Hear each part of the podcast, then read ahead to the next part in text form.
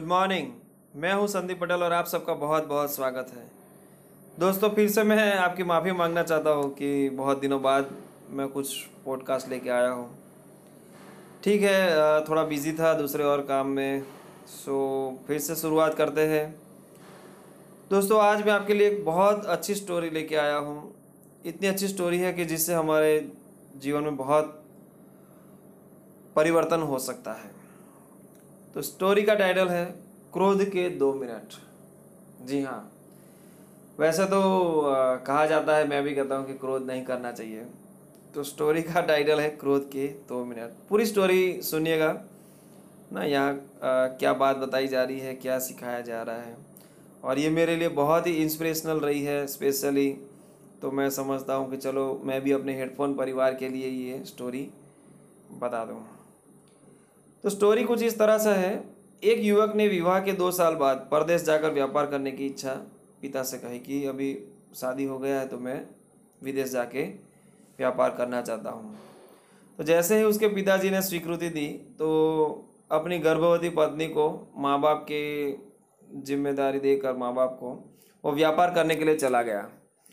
परदेश में मेहनत, बहुत मेहनत किया और बहुत मेहनत से काफ़ी धन कमाया और एक बड़ा सेठ बन गया। तो काफ़ी सालों तक धन कमाने में बीत गए।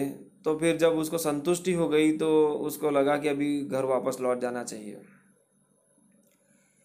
तो उन्होंने क्या किया कि पत्नी को एक लेटर लिखा और लेटर में लिखा कि मैं आ रहा हूँ और उसकी सूचना देकर वो खुद जहाज़ में बैठ गया। तो उसे जहाज़ में एक व्यक्ति मिला जो बहुत ही दुखी मन से बैठा था। अब सेठ ने उसकी उदासी का कारण पूछा तो उसने बताया कि इस देश में ज्ञान की कोई कद्र नहीं है है ना? तो बोला कि मैं यहाँ ज्ञान के सूत्र बेचने आया था, पर कोई लेने को तैयार नहीं, है ना? ज्ञान की बातें बेचने के लिए आया था, लेकिन कोई लेने को तैयार नहीं। अब सेठ ने सोचा कि इस देश में मैंने बहुत धन कमाया है, यह मेरी कर्म भूमि है तो मुझे इसका मान रखना चाहिए।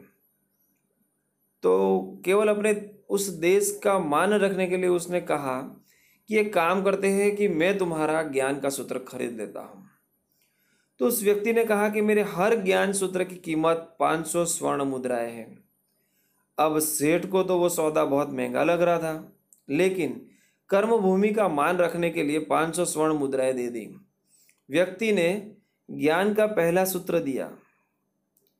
व्यक्ति, उस व्यक्ति ने ज्ञान का सबसे पहला सूत्र दिया कि कोई भी कार्य करने से पहले दो मिनट रुक कर सोच लेना। कोई भी कार्य करने से पहले दो मिनट रुक कर सोच लेना। सेठ ने सूत्र अपनी किताब में लिख दिया।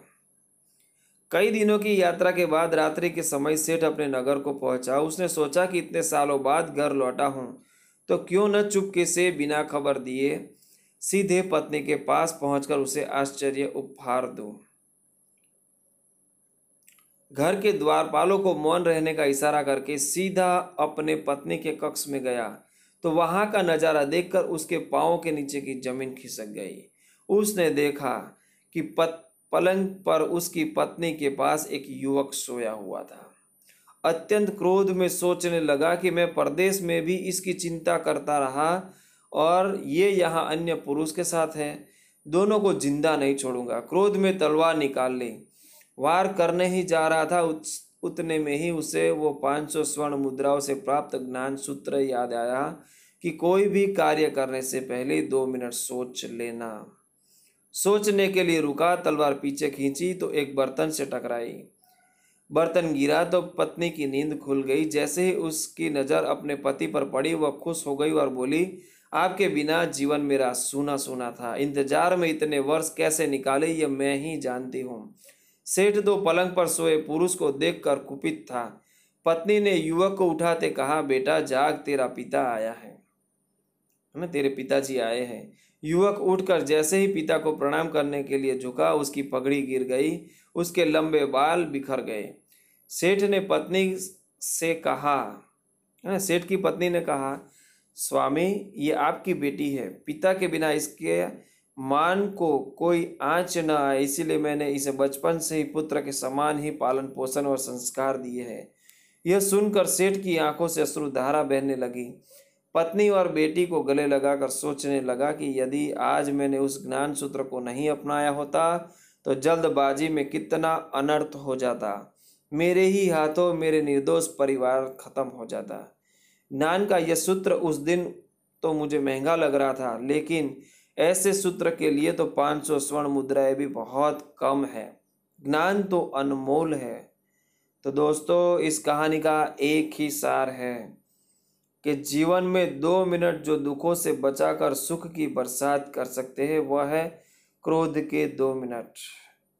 तो अगर आपको ये कहानी पसंद आती है तो प्लीज़ इस ऑडियो को लाइक करिए और सब शेयर करिए और लोगों के साथ और हमारे चैनल पर अगर नए आए हैं तो चैनल को सब्सक्राइब करिए।